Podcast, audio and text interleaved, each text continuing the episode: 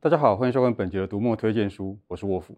大家好，我是阿 Key 老师。我有个问题，为什么国内出版的书籍大部分都是翻译书啊？诶，好，第一次来录影就问了这个大问题。不过这个问题实在太大了，不太可能一次在节目里面就完全说完。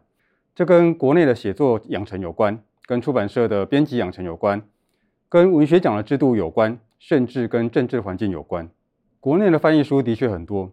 过去有一段时间，无论是虚构作品，像是小说，或者是非虚构作品，像是自然科学或社会科学，翻译书的占比都相当大。有些类型甚至一年找不到几本本土的作品。这个情况近年来已经有些改善，不过我还是私心希望本土作品可以更多一点。我是好奇啦，因为不管是社科还是小说，翻译书常常讲的都是其他国家的事嘛。是，这也是我希望能有更多本土作品的原因。不过，从另外一个角度来看，这表示我们有机会读到来自世界各国的作品，对读者来说这是很幸福的。有些知识跟人性是普世共通的，这当然要感谢许多厉害的译者。不过，翻译本身是件很麻烦的事，而且每个读者对翻译的品质要求差别很大。如果你译的是社会科学和自然科学的书，那就不能译错专有名词。例如，很多年前我曾经读过一本书，把 potential energy 译成潜在的能量，直接看起来好像没有错。但这本书的内容在谈物理，所以它应该要译成未能。看来翻译除了英文要好之外，专业领域的知识也很重要。诶，那如果是译比较大众的书籍，会比较不容易出错吗？不管大众小众，而译文学书的麻烦更大。因为刚才那种书，只要是语义或者词汇没有译错，然后译得通顺，读起来就不会有太大的问题，也不至于传达错误的资讯。但是如果要译的是小说的话，要顾虑的就更多。是哦，不是忠实呈现就可以了吗？美国翻译名家波里佐提在《译者的难题》里面就提到了一部分。波里佐提翻译过很多经典文学，包括诺贝尔得主的作品。他提到，大家在读译文的时候，对于怎么样才算是忠实呈现，有各种完全不同的看法。有人觉得句子的结构要符合原文，但这样就可能出现不通顺的译文；有人觉得风格要符合原作出版的时代，但这样就可能让现代的读者不好读或读不懂。为了让本地的读者更容易理解，译者可以自己加东西到文章里吗？作者用了谐音、双关语、俚语之类的东西，译者是应该在翻译之后加注，还是应该改成本地的俚语？每个选择都会让某些读者觉得很好，某些读者觉得很不爽，译者很难当啊。看起来翻译本身就是眉眉角角很多的大学问诶。不过老师，你刚刚讲的译者的难题是翻译书，那有没有台湾的译者也讲过这些工作内幕呢？这是个好问题，还真的有。我马上想到了，至少就有两本。第一本是《为你千千万万遍静静读一本书》的翻译笔记，作者是我认识的资深译者李静怡，他同时也是东美出版的总编辑。近二十年来，台湾的文学读者大概都读过静怡译的书，有经典文学，有大众小说，其中不乏像《追风筝孩子》这样的畅销书。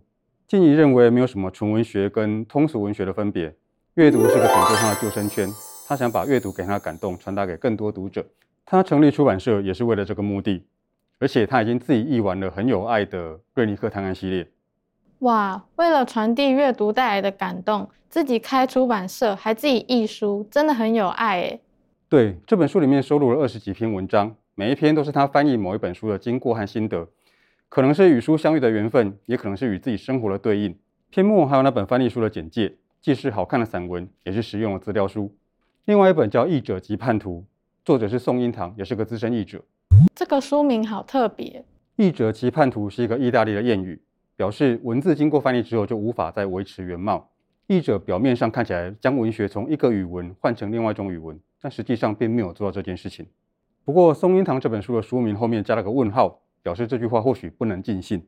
宋英堂译了不少重要的文学作品，之前读墨畅销榜上面的《雾中男孩》《内景唐人街》都出自他的译笔。译者及叛徒提到了翻译腔的问题，提到了在台湾当译者的业内实况，提到一个译者在翻译的时候应该如何拿捏自己介入的程度，也提到科技加入翻译之后，译者如何使用那些辅助，以及如何保有自己的价值。译者要面对的挑战也太多了吧？而且有些时候他们还背负了难以想象的责任，像是把人家的好文章译坏掉之类的吗？有的时候比这个更可怕。我们刚刚提到的大部分都是笔译。也就是文字形式的翻译，还没提到另外一个更常见的形式是口译。如果你仔细想想，就会发现口译的压力其实比笔译更大，因为口译的场合可能是国际之间的外交谈判，而且口译能反应的时间很短。虽然不用字斟句酌，像笔译那样子去推敲原文跟译文之间的差异，但是要求的精确度其实更高。因为如果传达了错误讯息，就可能会引起巨大的争端。对耶，会不会有哪些历史大事根本是翻译问题导致的啊？刚所上的译者从历史资料里面找出很多这类例子，就是谈翻译在历史当中所扮演的角色跟发挥的作用，笔译跟口译都有。例如二战时候的波茨坦宣言，这是同盟国对日本的最后通牒，要求日本无条件投降。日本没有接受，当时日本首相对这个宣言的回应比较像是不予置评。但是经过翻译之后，美国认为这个态度比较偏向漠然面世。虽然一样是没有回应宣言，但是态度的差异很大，也就影响到了后续谈判还有没有转圜空间。这听起来也差太多了吧？对。刚所上的译者举的例子遍及世界，而且不止战争，还有翻译在其他领域发生的影响。这些翻译不见得是故意的错译，有些是因为文化差异，所以没有办法完整的传达原来的意思。当然，也有一些翻译是为了达成某些目的而被刻意操控的。反过来说，有些危机时刻，如果翻译处理得当，就会有比较和平圆满的结果。原来翻译的责任这么重大，责任重大也为翻译带来力量。我很喜欢的巴别塔学院就利用翻译的特色来写奇幻故事。巴别塔学院讲一个中国的小孩被带到英国牛津去学习翻译和银工。当时是十八世纪，英国在全世界都有殖民地，国力强盛的原因就是因为他们发明了一种方法，可以把翻译过程当中增加或遗漏的意义，利用银发挥出来。主角在学院认识了新朋友，同时还有一些小小的 BL 情愫，但是也发现很多秘密，面对很多抉择。巴别塔学院结合了史实跟想象。情节很有趣，也谈了许多跟翻译有关的看法。我们刚提到的那些书里面几乎都提到了。更重要的是，这个故事凸显了翻译的核心价值是什么啊？翻译有各种考量，但是进行翻译的目的，也就是翻译的核心价值，其实是想要尽可能的沟通。而想要沟通，需要的就不只是翻译的技巧，还有换位思考的同理心，以及持续尝试对话的耐性。对，翻译其实就是为了让一个人了解另一个人写了或说了什么啊。这些和翻译有关的书，不管是个人经验还是历史故事，是业界观察还是虚构小说，阿奇都帮大家整理在这里啦。欢迎大家跟我一起踏入既微妙又重要的翻译领域吧。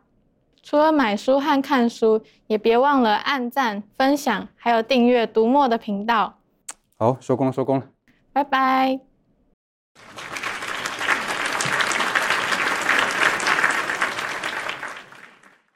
老师，你有试过翻译吗？有。